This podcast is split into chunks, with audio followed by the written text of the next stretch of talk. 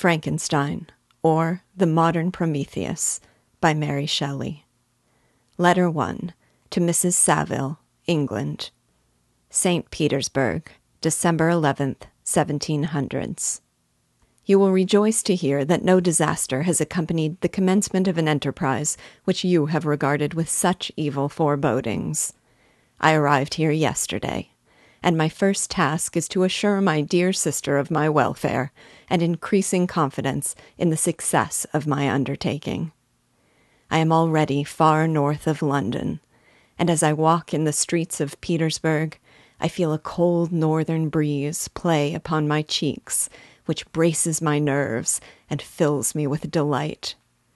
Do you understand this feeling? This breeze, which has traveled from the regions towards which I am advancing, gives me a foretaste of those icy climes. Inspirited by this wind of promise, my daydreams become more fervent and vivid. I try in vain to be persuaded that the pole is the seat of frost and desolation.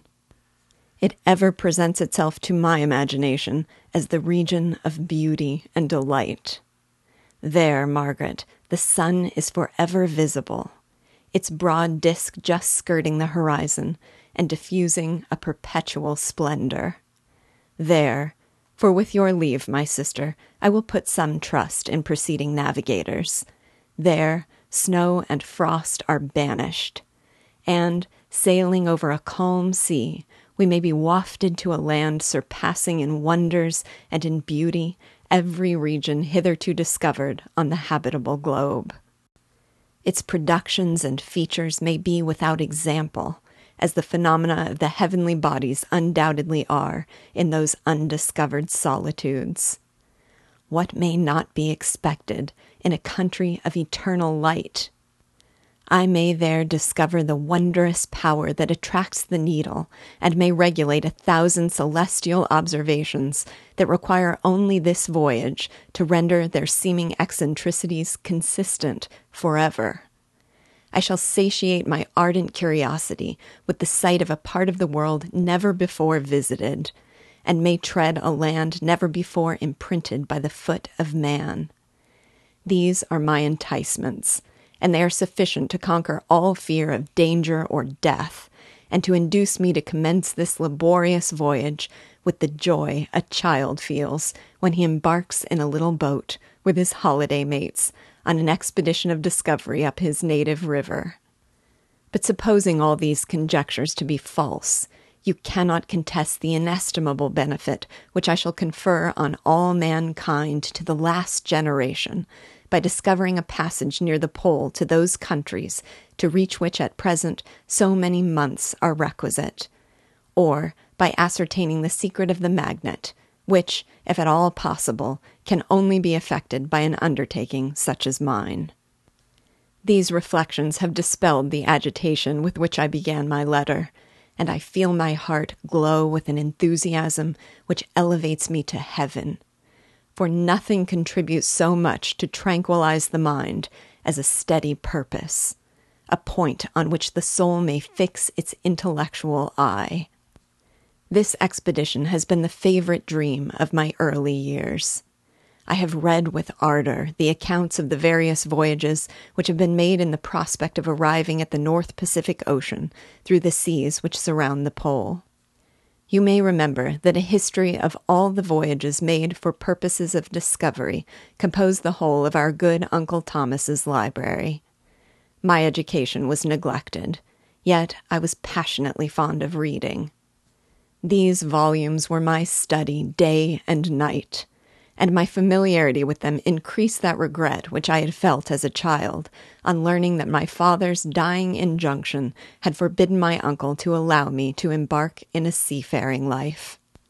These visions faded when I perused for the first time those poets whose effusions entranced my soul and lifted it to heaven. I also became a poet and for one year lived in a paradise of my own creation. I imagined that I also might obtain a niche in the temple where the names of Homer and Shakespeare are consecrated. You are well acquainted with my failure, and how heavily I bore the disappointment. but just at that time I inherited the fortune of my cousin, and my thoughts were turned into the channel of their earlier bent. Six years have passed since I resolved on my present undertaking. I can, even now, remember the hour from which I dedicated myself to this great enterprise. I commenced by inuring my body to hardship. I accompanied the whale fishers on several expeditions to the North Sea. I voluntarily endured cold, famine, thirst, and want of sleep. I often worked harder than the common sailors during the day, and devoted my nights to the study of mathematics, the theory of medicine, and those branches of physical science from which a naval adventurer might derive the greatest practical advantage. Twice I actually hired myself as an undermate in a Greenland whaler, and acquitted myself to admiration. I must own I felt a little proud when my captain offered me the second dignity in the vessel, and entreated me to remain with the greatest earnestness, so valuable did he consider my services. And now, dear Margaret, do I not deserve to accomplish some great purpose? My life might have been passed in ease and luxury, but I preferred glory to every enticement that wealth placed in my path. Oh, that some encouraging voice would answer in the affirmative. My courage and my resolution is firm, but my hopes fluctuate, and my spirits are often depressed. I am about to proceed on a long and difficult voyage, the emergencies of which will demand all my fortitude. I am required not only to raise the spirits of others, but sometimes to sustain my own when theirs are failing. This is the most favorable period for traveling in Russia. They fly quickly over the snow in their sledges. The motion is pleasant, and in my opinion, far more agreeable than that of an English stagecoach. The cold is not excessive if you are wrapped in furs, a dress which I have already adopted, for there is a great difference between walking the deck and remaining seated motionless for hours when no exercise prevents the blood from actually freezing in your veins. I have no ambition to lose my life on the post road between St. Petersburg and Archangel. I shall depart for the latter town in a fortnight or three weeks, and my intention is to hire a ship there, which can easily be done by paying the insurance for the owner, and to engage as many sailors as I think necessary among those who are accustomed to the whale fishing. I do not intend to sail until the month of June. And when shall I return? Ah, dear sister, how can I answer this question? If I succeed, many, many months, perhaps years, will pass before you and I may meet. If I fail, you will see me again soon, or never. Farewell, my dear, excellent Margaret. Heaven shower down blessings on you, and save me that I may again and again testify my gratitude for all your love and kindness. Your affectionate brother, R. Walton. Letter 2 to Mrs. Saville, England.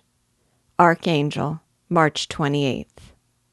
How slowly the time passes here, encompassed as I am by frost and snow. Yet a second step is taken towards my enterprise. I have hired a vessel and am occupied in collecting my sailors. Those whom I have already engaged appear to be men on whom I can depend, and are certainly possessed of dauntless courage. But I have one want which I have never yet been able to satisfy, and the absence of the object of which I now feel as a most severe evil. I have no friend, Margaret.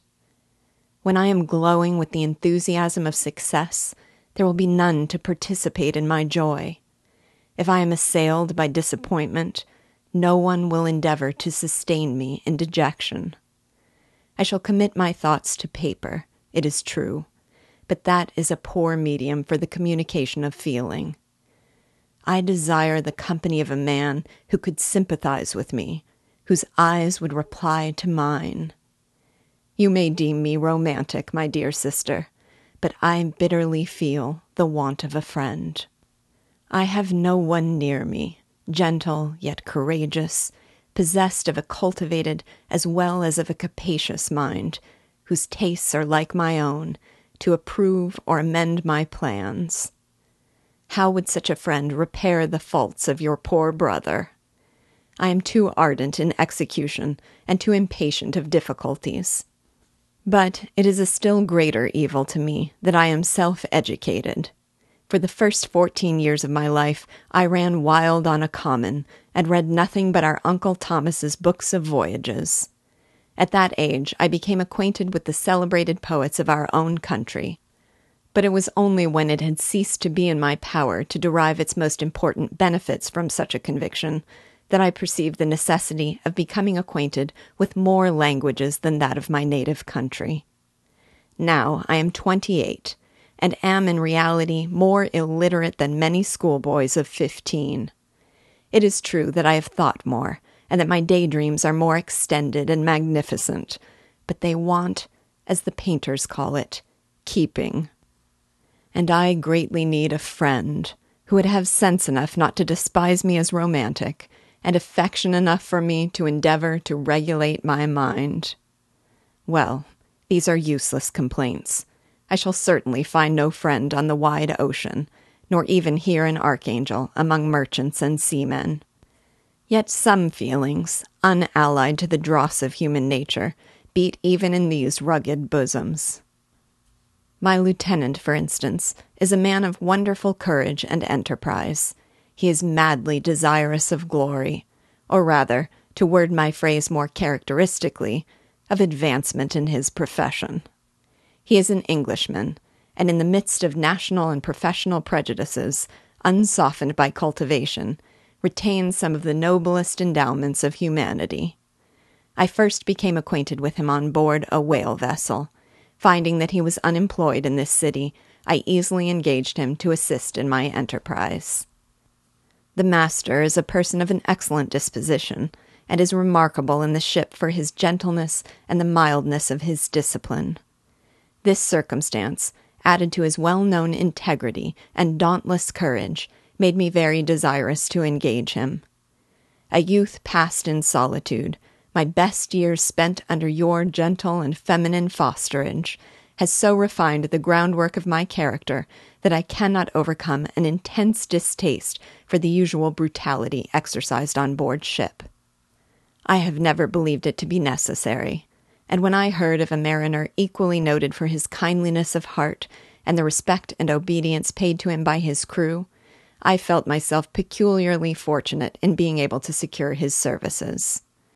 I heard of him first in rather a romantic manner from a lady who owes to him the happiness of her life. This, briefly, is his story. Some years ago, he loved a young Russian lady of moderate fortune, and having amassed a considerable sum in prize money, the father of the girl consented to the match. He saw his mistress once before the destined ceremony, but she was bathed in tears, and throwing herself at his feet, entreated him to spare her, confessing at the same time that she loved another, but that he was poor, and that her father would never consent to the union. My generous friend reassured the suppliant, and on being informed of the name of her lover, instantly abandoned his pursuit. He had already bought a farm with his money, on which he had designed to pass the remainder of his life, but he bestowed the whole on his rival, together with the remains of his prize money to purchase stock, and then himself solicited the young woman's father to consent to her marriage with her lover. But the old man decidedly refused, thinking himself bound in honor to my friend, who, when he found the father inexorable, quitted his country, nor returned until he heard that his former mistress was married according to her inclinations. What a noble fellow, you will exclaim. He is so. But then he is wholly uneducated. He is as silent as a Turk, and a kind of ignorant carelessness attends him, which, while it renders his conduct the more astonishing, detracts from the interest and sympathy which otherwise he would command. Yet do not suppose, because I complain a little, or because I can conceive a consolation for my toils which I may never know, that I am wavering in my resolutions. Those are as fixed as fate, and my voyage is only now delayed until the weather shall permit my embarkation. The winter has been dreadfully severe, but the spring promises well, and it is considered as a remarkably early season, so that perhaps I may sail sooner than I expected. I shall do nothing rashly. You know me sufficiently to confide in my prudence and considerateness whenever the safety of others is committed to my care. I cannot describe to you my sensations on the near prospect of my undertaking. It is impossible to communicate to you a conception of the trembling sensation, half pleasurable and half fearful, with which I am preparing to depart. I am going to unexplored regions, to the land of mist and snow. But I shall kill no albatross, therefore do not be alarmed for my safety, or if I should come back to you as worn and woeful as the ancient mariner. You will smile at my illusion, but I will disclose a secret. I have often attributed my attachment to, my passionate enthusiasm for, the dangerous mysteries of ocean to that production of the most imaginative of modern poets. There is something at work in my soul which I do not understand. I am practically industrious, painstaking, a workman to execute with perseverance and labor. But besides this, there is a love for the marvelous, a belief in the marvelous, intertwined in all my projects, which hurries me out of the common pathways of men, even to the wild sea and unvisited regions I am about to explore. But to return to dearer considerations. Shall I meet you again after having traversed immense seas and returned by the most southern cape of Africa or America? I dare not expect such success, yet I cannot bear to look on the reverse of the picture. Continue for the present to write to me by every opportunity. I may receive your letters on some occasions when I need them most to support my spirits. I love you very tenderly. Remember me with affection, should you never hear from me again. Your affectionate brother, Robert Walton. Letter 3 to Mrs. Saville, England, July 17th. My dear sister, I write a few lines in haste to say that I am safe and well advanced on my voyage. This letter will reach England by a merchantman now on its homeward voyage from Archangel, more fortunate than I, who may not see my native land perhaps for many years. I am, however, in good spirits. My men are bold and apparently firm of purpose nor do the floating sheets of ice that continually pass us, indicating the dangers of the region towards which we are advancing, appear to dismay them. We have already reached a very high latitude, but it is the height of summer, and although not so warm as in England, the southern gales which blow us speedily towards those shores which I so ardently desire to attain breathe a degree of renovating warmth which I had not expected. No incidents have hitherto befallen us that would make a figure in a letter. One or two stiff gales, and the springing of a leak, are accidents which experienced navigators scarcely remember to record, and I shall be well content if nothing worse happen to us during our voyage. Adieu, my dear Margaret. Be assured that for my own sake, as well as yours, I will not rashly encounter danger. I will be cool, persevering, and prudent but success shall crown my endeavors. Wherefore not? Thus far I have gone, tracing a secure way over the pathless seas, the very stars themselves being witnesses and testimonies of my triumph. Why not still proceed over the untamed yet obedient element? What can stop the determined heart and resolved will of man? My swelling heart involuntarily pours itself out thus, but I must finish. Heaven bless my beloved sister, R. W. Letter 4 to Mrs. Saville, England, August 5th. So strange an accident has happened to us that I cannot forbear recording it, although it is very probable that you will see me before these papers can come into your possession. Last Monday, July 31st, we were nearly surrounded by ice, which closed in the ship on all sides, scarcely leaving her the sea room in which she floated. Our situation was somewhat dangerous, especially as we were compassed round by a very thick fog. We accordingly lay to, hoping that some change would take place in the atmosphere and weather. About two o'clock, the mist cleared away, and we beheld, stretched out in every direction, vast and irregular plains of ice, which seemed to have no end. Some of my comrades groaned, and my own mind began to grow watchful with anxious thoughts, when a strange sight suddenly attracted our attention and diverted our solicitude from our own situation. We perceived a low carriage, fixed on a sledge and drawn by dogs, pass on towards the north, at the distance of half a mile. A being which had the shape of a man, but apparently of gigantic stature, sat in the sledge and guided the dogs. We watched the rapid progress of the traveler with our telescopes until he was lost among the distant inequalities of the ice. This appearance excited our unqualified wonder. We were, as we believed, many hundred miles from any land, but this apparition seemed to denote that it was not, in reality, so distant as we had supposed. Shut in, however, by ice, it was impossible to follow his track, which we had observed with the greatest attention. About two hours after this occurrence, we heard the ground sea, and before night the ice broke and freed our ship. We, however, lay to until the morning, fearing to encounter in the dark those large, loose masses which float about after the breaking up of the ice. I profited of this time to rest for a few hours. In the morning, however, as soon as it was light, I went upon deck and found all the sailors busy on one side of the vessel, apparently talking to someone in the sea.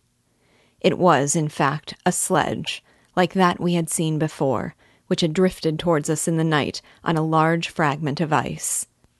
Only one dog remained alive, but there was a human being within it whom the sailors were persuading to enter the vessel.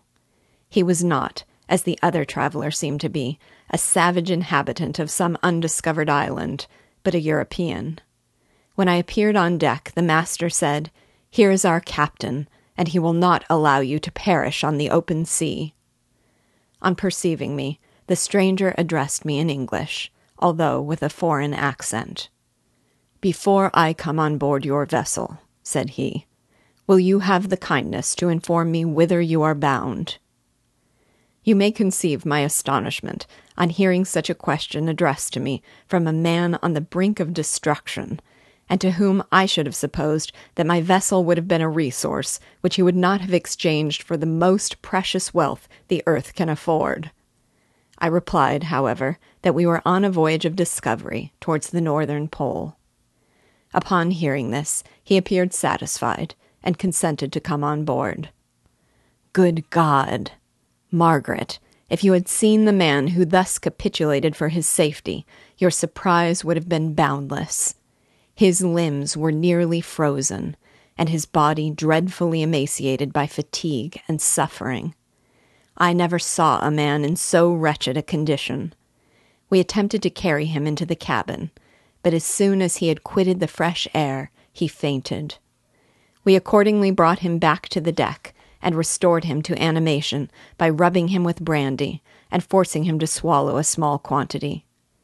As soon as he showed signs of life, we wrapped him up in blankets and placed him near the chimney of the kitchen stove.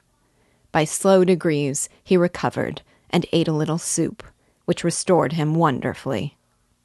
Two days passed in this manner before he was able to speak, and I often feared that his sufferings had deprived him of understanding.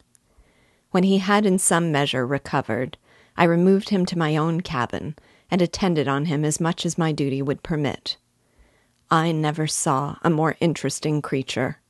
His eyes have generally an expression of wildness and even madness, but there are moments when, if anyone performs an act of kindness towards him, or does him any of the most trifling service, his whole countenance is lighted up, as it were, with a beam of benevolence and sweetness that I never saw equaled.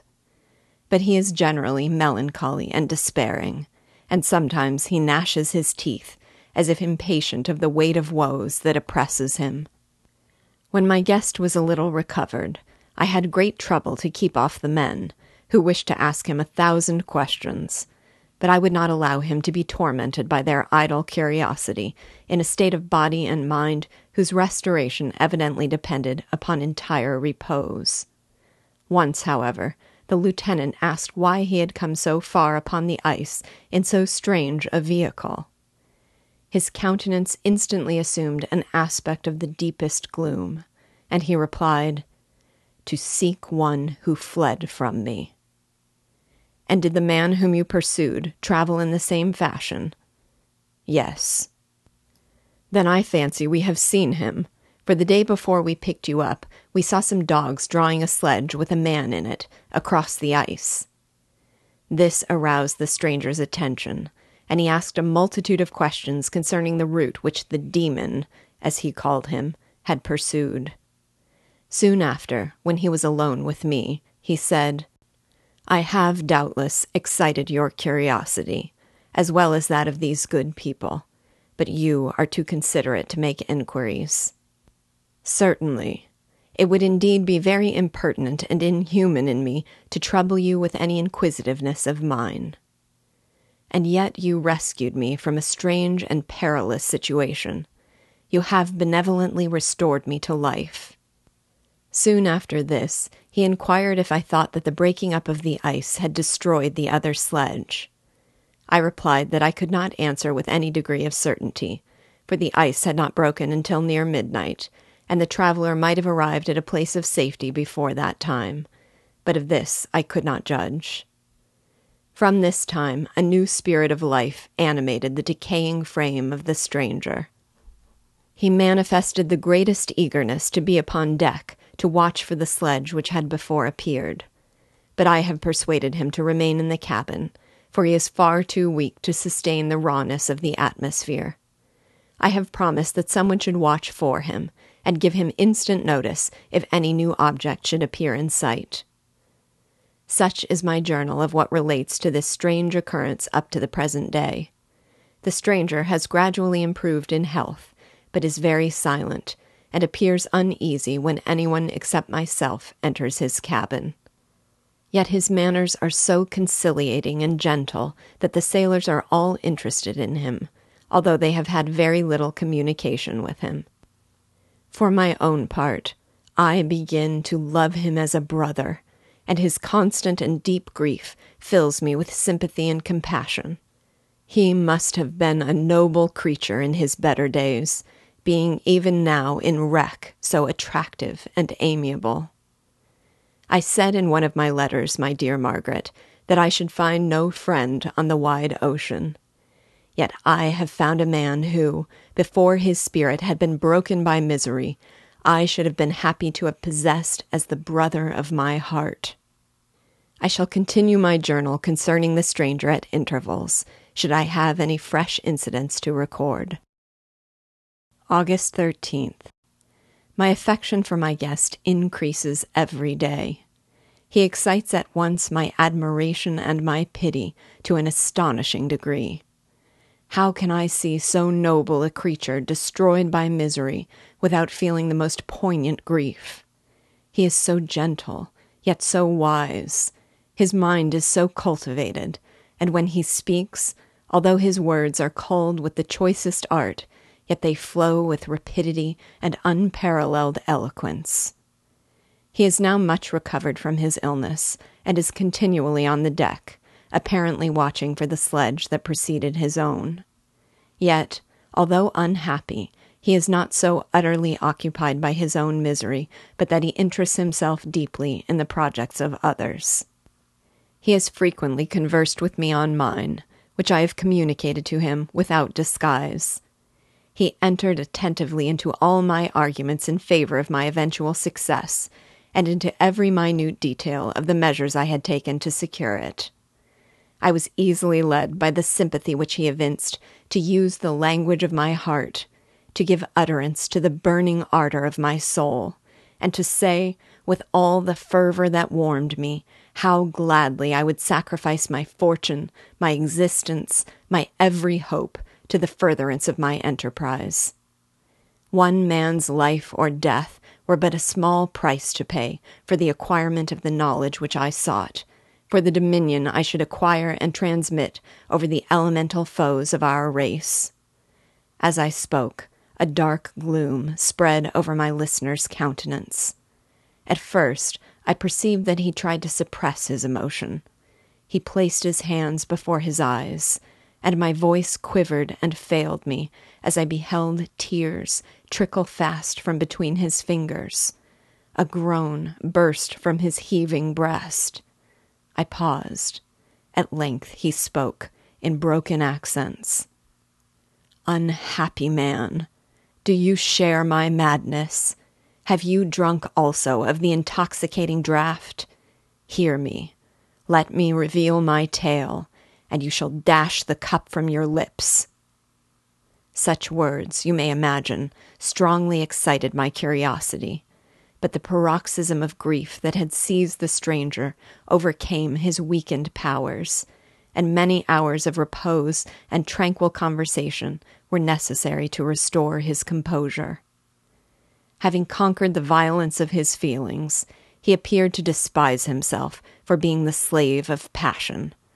And quelling the dark tyranny of despair, he led me again to converse concerning myself personally. He asked me the history of my earlier years.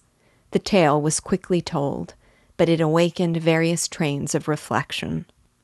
I spoke of my desire of finding a friend, of my thirst for a more intimate sympathy with a fellow mind than had ever fallen to my lot, and expressed my conviction that a man could boast of little happiness who did not enjoy this blessing. I agree with you, replied the stranger. We are unfashioned creatures, but half made up. If one wiser, better, dearer than ourselves, such a friend ought to be do not lend his aid to perfectionate our weak and faulty natures. I once had a friend, the most noble of human creatures, and am entitled, therefore, to judge respecting friendship. You have hope and the world before you, and have no cause for despair.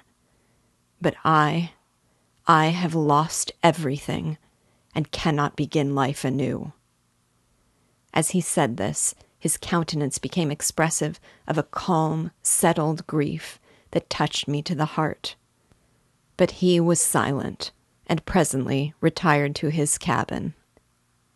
Even broken in spirit as he is, no one can feel more deeply than he does the beauties of nature. The starry sky, the sea, and every sight afforded by these wonderful regions seems still to have the power of elevating his soul from earth. Such a man has a double existence. He may suffer misery and be overwhelmed by disappointments, yet, when he has retired into himself, he will be like a celestial spirit that has a halo around him, within whose circle no grief or folly ventures. Will you smile at the enthusiasm I express concerning this divine wanderer? You would not if you saw him. You have been tutored and refined by books and retirement from the world, and you are therefore somewhat fastidious. But this only renders you the more fit to appreciate the extraordinary merits of this wonderful man. Sometimes I have endeavored to discover what quality it is which he possesses that elevates him so immeasurably above any other person I ever knew. I believe it to be an intuitive discernment, a quick but never failing power of judgment, a penetration into the causes of things, unequaled for clearness and precision. Add to this a facility of expression and a voice whose varied intonations are soul subduing music. August 19th. Yesterday, the stranger said to me, You may easily perceive, Captain Walton, that I have suffered great and unparalleled misfortunes. I had determined at one time that the memory of these evils should die with me. but you have won me to alter my determination. You seek for knowledge and wisdom, as I once did, and I ardently hope that the gratification of your wishes may not be a serpent to sting you, as mine has been. I do not know that the relation of my disasters will be useful to you. Yet, when I reflect that you are pursuing the same course, exposing yourself to the same dangers which have rendered me what I am, I imagine that you may deduce an apt moral from my tale, one that may direct you if you succeed in your undertaking, and console you in case of failure. Prepare to hear of occurrences which are usually deemed marvelous. Were we among the tamer scenes of nature, I might fear to encounter your unbelief, perhaps your ridicule but many things will appear possible in these wild and mysterious regions which would provoke the laughter of those unacquainted with the ever varied powers of nature. Nor can I doubt but that my tale conveys in its series internal evidence of the truth of the events of which it is composed. You may easily imagine that I was much gratified by the offered communication Yet I could not endure that he should renew his grief by a recital of his misfortunes. I felt the greatest eagerness to hear the promised narrative, partly from curiosity, and partly from a strong desire to ameliorate his fate if it were in my power. I expressed these feelings in my answer. I thank you, he replied, for your sympathy, but it is useless. My fate is nearly fulfilled. I wait but for one event, and then I shall repose in peace. I understand your feeling, continued he, perceiving that I wished to interrupt him. But you are mistaken, my friend, if thus you will allow me to name you. Nothing can alter my destiny. Listen to my history, and you will perceive how irrevocably it is determined. He then told me that he would commence his narrative the next day, when I should be at leisure. This promise drew from me the warmest thanks.